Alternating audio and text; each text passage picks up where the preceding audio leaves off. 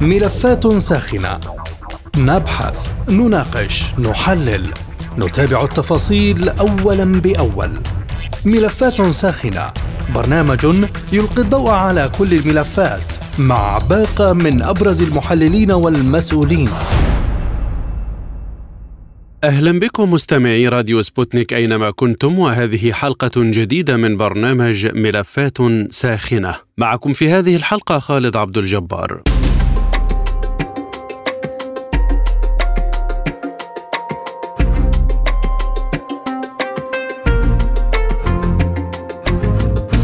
أفادت وكالة الأناضول التركية نقلا عن وزير الخارجية التركي مولود تشاويش أوغلو بأن تركيا تجري محادثات مع الجانبين في السودان لوقف إطلاق نار نهائي وتوقعات بالتوصل إلى هدنة اليوم الخميس. وفي وقت سابق عبرت وزارة الخارجية التركية عن قلقها من الاشتباكات المسلحة في السودان ودعا الطرفي النزاع إلى ضبط النفس وإجراء حوار حسب بيان صدر عن الخارجية التركية. جاء فيه أن أنقرة تدعو كل الجماعات في السودان إلى الالتزام بإنجازات المرحلة الانتقالية والهدوء وإجراء الحوار مشددا على أنه لا يمكن إيجاد حل دائم للمشاكل السودانية إلا من خلال المصالحة الوطنية وأن تركيا ستواصل الوقوف إلى جانب السودان والشعب السوداني الصديق والشقيق. على صعيد متصل قالت مصادر إسرائيلية إن تل أبيب تبذل جهودا مع الأطراف السودانية لإنهاء القتال بين قوات الجيش السوداني وقوات الدعم السريع.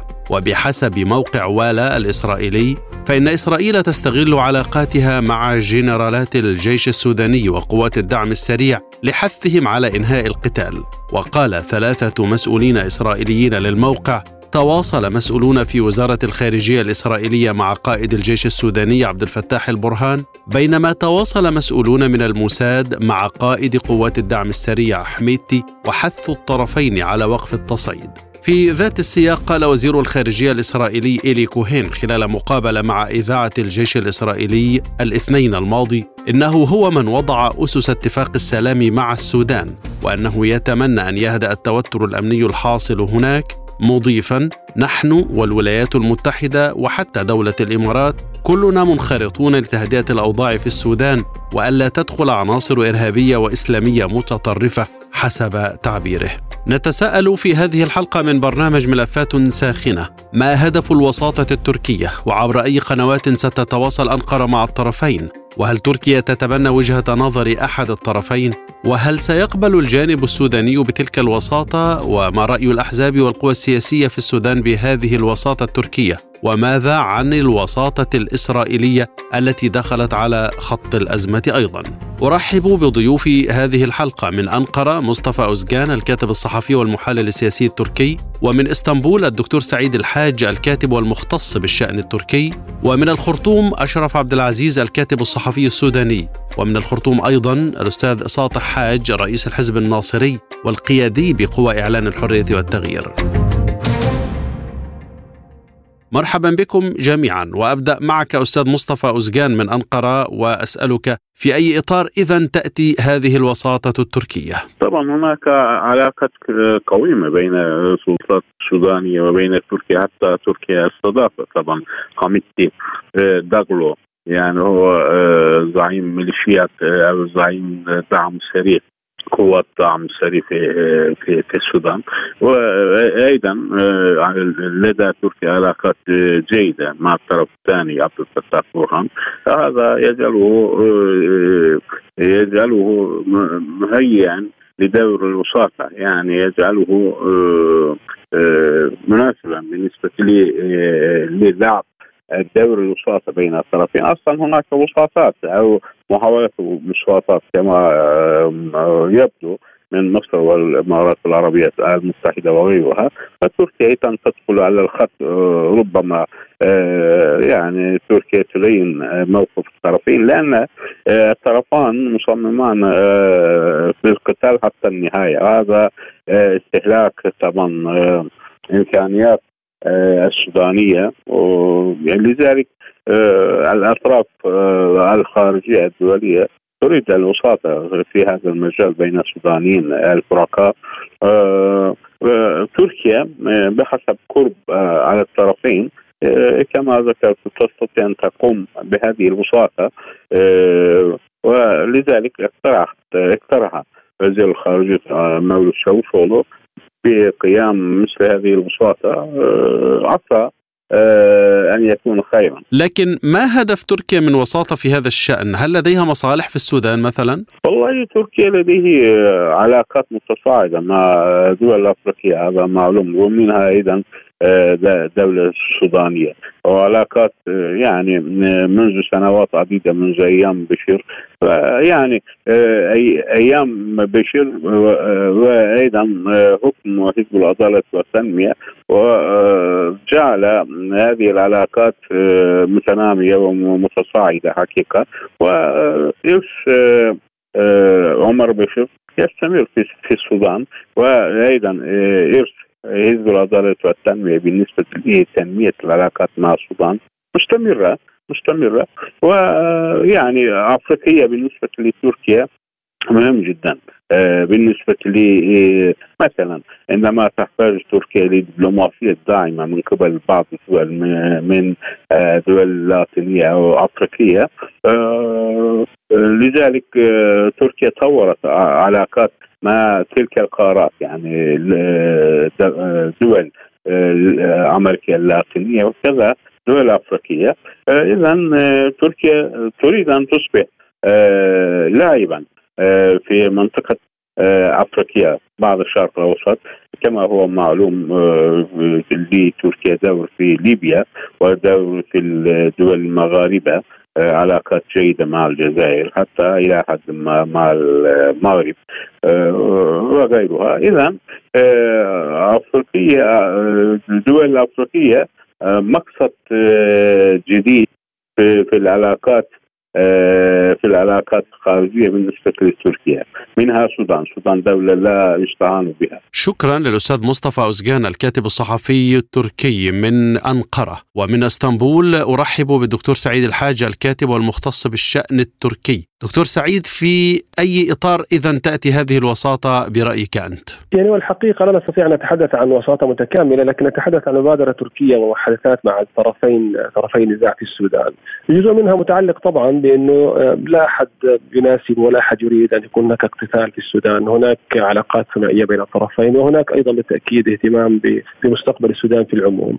وهناك ثالثا الجالية التركية الموجودة في السودان وبالتالي أن آه، تكون بعض المحادثات ربما أدت على أقل تقدير لوقف إطلاق نار يمكن معه أيضا إجلاء الجالية التركية آه، الموجودة في السودان لمن يرغب منه على أقل تقدير. لكن مسألة إجلاء الرعاية لا تحتاج للقيام بوساطه يعني أليست هناك مصالح تركية حريصة تركيا عليها في السودان تكون دافعا أقوى لعرض الوساطة؟ بالتأكيد لتركيا مصالح تجارية ومصالح اقتصادية وحتى مصالح سياسية واستراتيجية وكان هناك سعي تركي سابق لوجود أو إيجاد موطئ قدم لها في السودان آه، في جزيرة سواكن واستثمارها اقتصاديا وما إلى ذلك وبالتالي إطلالة بحرية مهمة.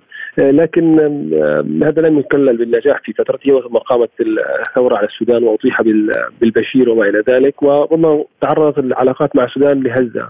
مؤخرا عادت العلاقات بشكل جيد وحصلت زيارات متبادلة وبالتالي بالتأكيد المصالح التركية المتعلقة بالاقتصاد أو بالسياسة وما إلى ذلك حاضرة.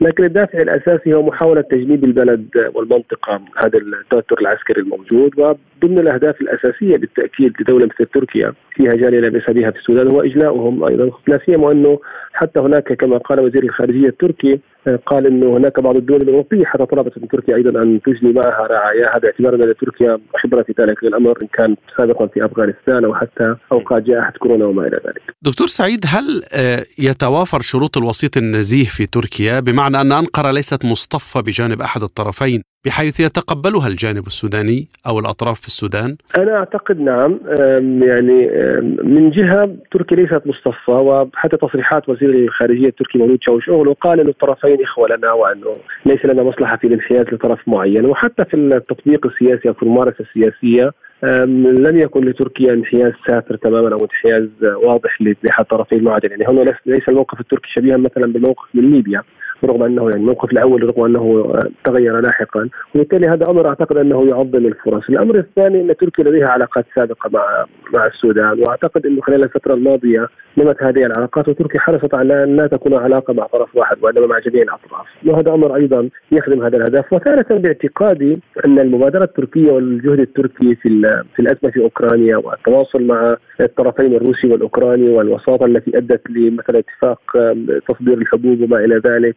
ثم اتفاق تبادل الأسرى بين روسيا وأوكرانيا، أنا أعتقد إنه أيضا هي مثلت ربما نموذجا يعني يعزز قدرات تركيا الدبلوماسية وتعاملها مع الأطراف المتحاربة أو المتواجهة نوعا ما، وبالتالي أعتقد أنه هذا أيضا قد يتيح الفرصة، لكن مرة أخرى أعتقد حتى اللحظة تركيا حذرة ربما في في توصيف ما تقوم به، فهي تتحدث عن محادثات تجريها مع الطرفين.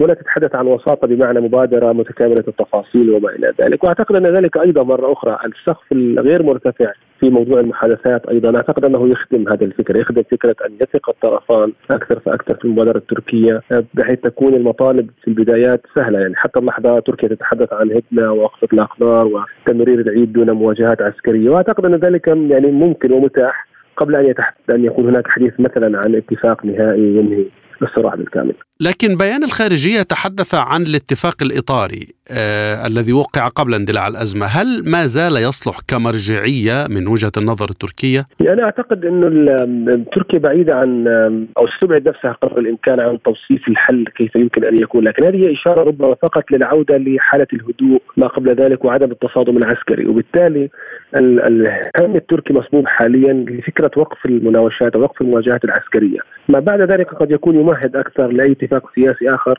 لن يكون هناك مشكلة في كيف يكون شكله لكن الوصول اولا لمرحلة أو لحالة ما قبل المواجهات العسكرية قد يكون هو المقصود في بيان الخارجية التركية. وكما ذكرت لك قبل قليل على لسان وزير الخارجية نفسه مولود شاوشغل ذكر بالنص أنه لسنا منحازين لأي طرف وبالتالي نعتبر الطرفين إخواننا واشقاء لنا ونريد الهدوء للسودان وما إلى ذلك، أنا أعتقد أن ذلك تعبير أكثر دقة قد يكون عن الموقف التركي إنه هناك بحث عن هدنة ووقف إطلاق نار بشكل سريع ثم بعد ذلك ربما يمكن البناء عليها في بلورة حل أو اتفاق يرضي الطرفين بوقف الاشتباكات أو المواجهات على المدى البعيد بشكل دائم. هل ستكون المبادرة برأيك دكتور سعيد ضمن حضور ووجود للاتحاد الإفريقي أم بمعزل عنه؟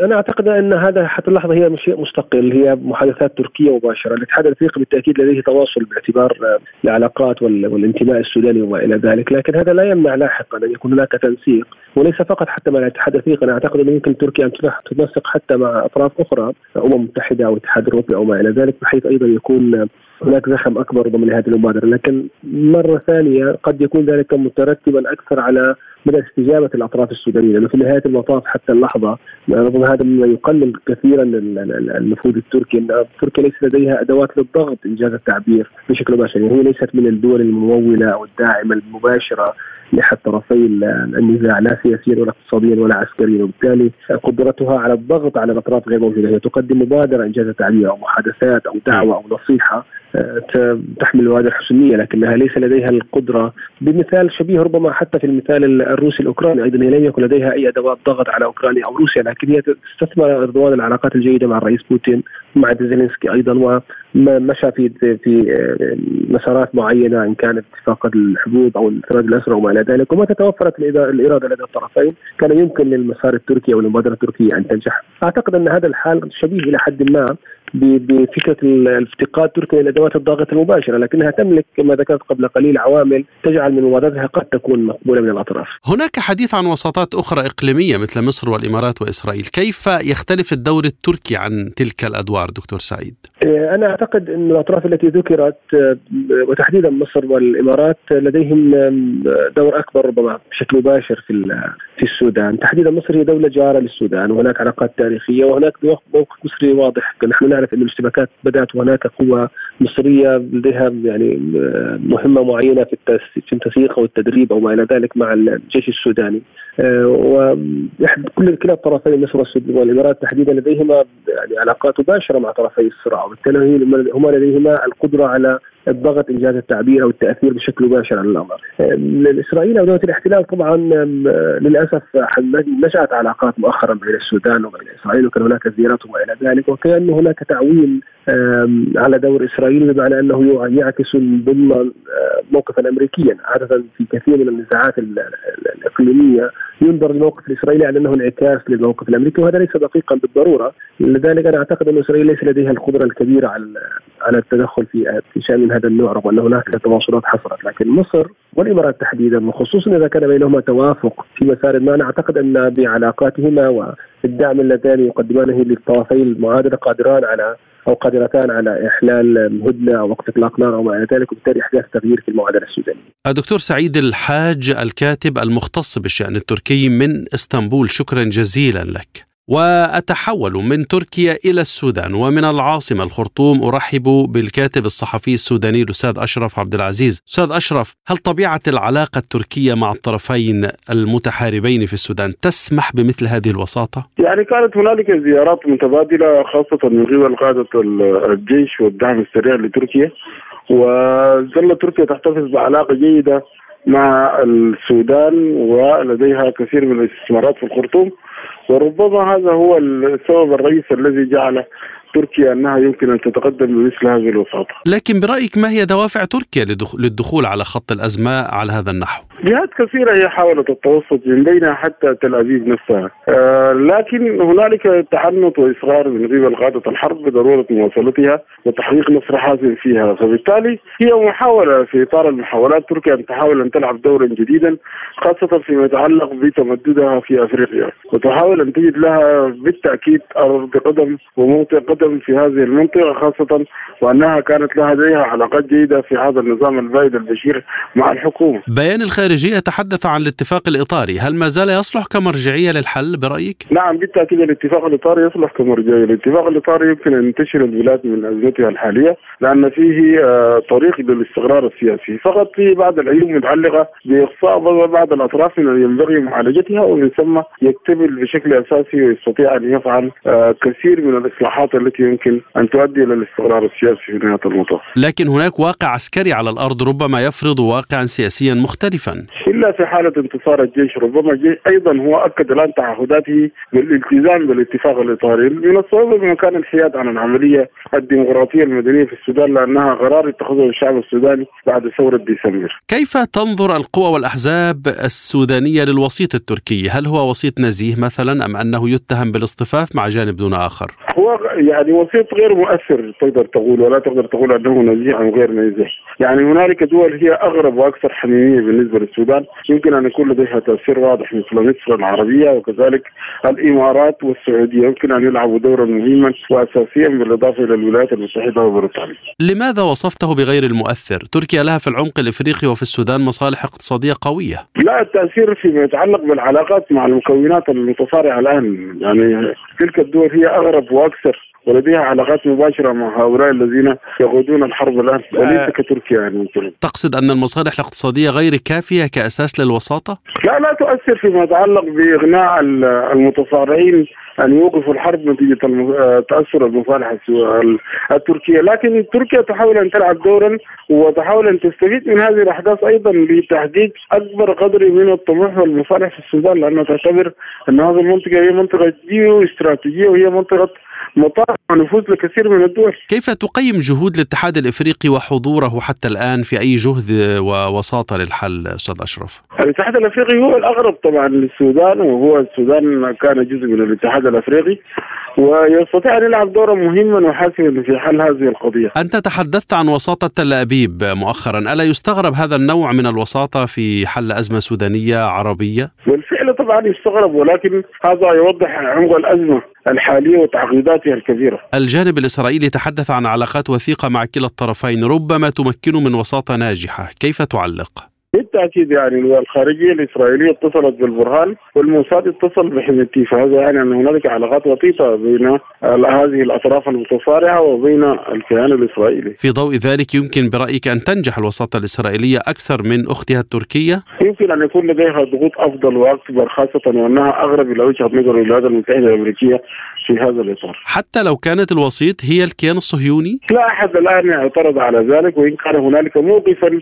لبعض الأحزاب السياسية السودانية فيما يتعلق بالتطبيع مع إسرائيل كانت قد جهرت عنه بوضوح أنت قلت أن هناك أطرافا أقرب إلى الطرفين من تركيا مثل مصر والإمارات لكن هذه الأطراف تصنف على أنها تصطف بجانب طرف دون آخر. أيوة لكن لكن الظروف الحالية هي أكدت لكل هذه الأطراف أن هذه الحرب عبثية ممكن تأثر على استقرار البلاد وبالتالي هذا يعني أنهم يتعرضون لخسائر بشأن مصالحهم. وبالتالي يمكن أن تكون تغيرت عقلية التفكير في هذا المنحى. شكرا لك أستاذ أشرف عبد العزيز الكاتب الصحفي السوداني من الخرطوم. ومن الخرطوم أيضا أرحب بالأستاذ ساطح حاج رئيس الحزب الناصري السوداني والقيادي بقوى إعلان الحريه والتغيير. أستاذ ساطع كيف تنظر الأحزاب والقوى السياسية داخل السودان إلى وساطة مثل الوساطة التركية أو الإسرائيلية؟ المجهود الذي يقوم به المجتمع الدولي آه، بشكل أو بآخر ودولة تركيا جزء من آه، المجتمع الدولي. لكن هذا المجهود لا يمكن أن يضع هو خارطة للطريق للخروج من المأزق الذي وقعنا فيه، والمطلوب من المجتمع الدولي في تقديرنا تأييد المجهود الداخلي آه، والحلول الوطنية للخروج من الأزمة، وبالتالي آه، الآن في ثلاث أربع أيام الماضية تبلورت لجنة وطنية آه، من آه، حكماء آه، وقيادات لها يعني باع كبير جدا في العمل السياسي وفي العمل المدني. وهذه اللجنة ليست يعني مش كلهم سياسيين ولكنهم فيها رموز مجتمع مدني وقيادات طرق صوفية وهكذا. والآن يعني برغم الاتصال صعب والاجتماعات صعبة والتحرك على الأرض صعبة لكن هذه اللجنة الآن تتحرك في اتجاه وضع آه، خطة كاملة لمحاولة نزع فتيل الأزمة والخروج بالبلاد من الورطة اللي إحنا موجودين فيها. يبقى إذا ما نحتاجه من المجتمع الدولي ومن دولة كبيرة زي تركيا هي تأييد آه، ودعم المبادرات الوطنية الخالصة لا وضع أجندات أجنبية آه، خارج من الأشياء التي لفتت نظري أيضا البارحة هي ما رشح في الإعلام من أنه إسرائيل آه، تريد أن تتدخل في القضية السودانية. ونقول إنه إسرائيل آه، غير مرحب حقيقة من معظم فئات الشعب السوداني بتدخلها في المنطقة وفي الحل السوداني. وإسرائيل دولة عنصرية دولة تعسفية دولة تقوم على قمع الآخر. ولديها من القضايا والمشاكل ما عجزت عن حله طوال سبعين عام فلسنا محتاجين لدولة لم تنجح أصلا في إقامة نظام مستقر لسبعين عام ونظام يقوم على الاغتصاب أن تعطينا خبرتها لا نحتاج لخبرة آه يعني مثل هذه الخبرات المرضية. آه أما تركيا دولة مختلفة. لكن في إطار احترام السيادة في إطار احترام العمل الداخلي والحلول آه، الوطنية الداخلية. آه، أكثر من ذلك آه، سيعود وبالا على بلادنا والان مرحلة السيولة الأمنية حقيقة قبل اندلاع هذا الصراع أدت إلى تحويل الساحة السودانية إلى يعني مكان للتنافس الاستخباراتي ويعني حدث ضرر كبير جدا الآن من التنافس الاستخباراتي في الفترة السابقة وهذا درس كبير جدا يجب على القوى الوطنية السودانية أن يعني تستوعبه إنه بدون حلول آه، وطنية غير قادمة بأجندات من المناطق الاستخبارية الإقليمية أو خلافه. آه، حلو يعني لا يمكن أن نخرج من عنق الزجاجة نحترم التدخلات التركية نحترم لكن في إطار احترام السيادة وفي إطار احترام الخطة الوطنية للخروج آه، من الأزمة الآنية. لكن الوساطة الإسرائيلية قد تكون ناجحة لأنه حسب الإعلام الإسرائيلي تربطها بالطرفين المتنازعين علاقات قوية، كيف تعلق؟ ما هنالك عامل مهم جدا وهو العامل الشعب السوداني والذي تمثله قوى مدنية وقوى سياسية في معظمها يرفض مثل هذه التدخلات الإسرائيلية لدولة استعمارية تقوم حقيقة على اقصاء الآخر وعلى العنف وعلى العنصرية وهكذا.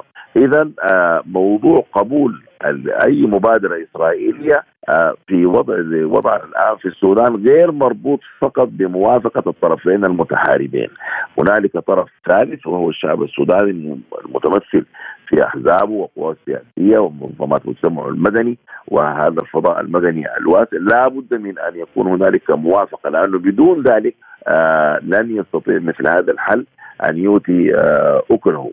إسرائيل آه السودان دولة بالنسبة للمجتمع الديمقراطي دولة غير مرغوب فيها. يمكن العلاقات القوية كما تلاحظ مع العسكريين الذين أصلا عندما يختلفون يتحسسون بنادقهم ولا يتحسسون أقلام أقلامهم بأي حال من الأحوال. وهذا أمر طبيعي. لكن إسرائيل لا لا, لا يوجد لديها موطئ قدم آه، مع القوى المدنية السياسية في معظمها. نعم هنالك بعض القوى المدنية الصغيرة التي لا يعني لا تشكل غير نسبة مئوية ضئيلة جدا ربما ترى في إسرائيل آه، تعاون معها مصلحة لكن أقول لك بصدق كامل إنه أكثر من 90% من القوى السياسية المدنية آه، في السودان آه، لا يرغبون مطلقا ولا يريدون مطلقا التعامل مع دولة استعمارية نعم. كاسرائيل دولة عنصرية وهكذا والتجربة علمتنا أنه يعني الحلول التي تأتي من مثل هذه الدول تكون حلول لا تراعي كل العوامل لدوله زي السودان لأنه في تقديرنا إنه إسرائيل آه، بهم لا يهمها ابدا قيام دولة ديمقراطية أو دولة مستقرة آه، في السودان بأي حال من الأحوال. ده هدف الاستراتيجي لإسرائيل. فكيف لدولة يكون هدفها الاستراتيجي عدم استقرار دولة السودان وعدم نجاح تجربه التحول الديمقراطي فيها أن تأتي بحلول تستطيع أن تنعكس ايجابا على الملايين من أبناء شعبنا. هذه طيب. معادلة محسومة آه، مسبقا. بيان الخارجية التركية أستاذ ساطع تحدث عن الاتفاق الإطاري، هل ما زال هذا الاتفاق يصلح مرجع للتسوية؟ أنا أعتقد إنه آه لا يصلح الآن في تقديري لأنه قواعد الحرب التي حدثت وما حدث آه يحتاج إلى توسيع أكبر، الاتفاق الإطاري اتفاق في شكل جيد جدا بلا شك وكان يمكن أن يحدث اختراق قبل الحرب لكن تغيرت عوامل كثيرة وتغيرت آه، ظروف آه، أكثر. وبالتالي آه، لا بد من توسعة الماعون الديمقراطي ليشمل قوى سياسية ومدنية كثيرة جدا ويجب أن يعاد طريقة التفكير. فالإطاري يعني يمكن أن نؤسس عليه ولكنه في تقديري الآن قواعد الحرب الجديدة فرضت بعض العوامل التي قد لا تمكنه بشكله القديم من آه، أن يحدث إحداث الاختراق آه، المطلوب. أستاذ ساطع ما هي صيغة الحل المحلي الذي أشرت أنت إليه منذ قليل وقلت أنكم في الحزب الناصري أعضاء فيه، هل استطعتم التواصل مع الطرفين المتحاربين؟ طيب اولا اللجنة التي نتحدث عنها ليست بالضرورة أن تكون لجنة حزبية، التمثيل فيها غير حزبي بقدر ما هو وطني يعني اختيار لشخصيات نعم هم سياسيين ورؤساء أحزاب وهكذا ولكن بصفتهم الوطنية في هذه المرحلة وليست بصفة المحافظات أو الصفة الحزبية. تم اتصال حقيقة اللجنه دي على قيادتها رئيس حزب الأمة الأستاذ السيد اللواء فضل الله برما ناصر ويعني بصعوبة شديدة جدا نجح في الاتصال بالفريق الكباشي عضو المجلس السيادة وعضو المجلس العسكري أيضا وتحدث معه كثيرا في هذا الأمر وضرورة آه، آه، أن نبحث الحلول الوطنية مع بعضنا البعض. لكن فشل اللجنة فشلت في أنه تجد مداخل إلى الأطراف الطرف الأخرى آه، يعني وكأنما أعطى الضوء الأخضر للمجهود الوطني المدني في أنه يتحرك في في هذا الأمر. ابدع الممانعة لكن آه، الطرف الآخر آه، لم يعني يتم التمكن من الاتصال آه، به. عموما هنالك بدائل أخرى للاتصال بالاطراف يجري التفكير فيها والتشاور فيها الساعات القليله القادمة تتضح الرؤية بشكل أفضل. شكرا لك أستاذ ساطح حاج رئيس الحزب الناصري السوداني والقيادي في قوى إعلان الحريه والتغيير من الخرطوم وشكرا لكم مستمعينا الكرام للمزيد زوروا سبوتنيك dot AE إلى اللقاء. مستمعينا بهذا نصل وإياكم إلى نهاية هذه الحلقة من برنامج ملفات ساخنة. طابت أوقاتكم وإلى اللقاء.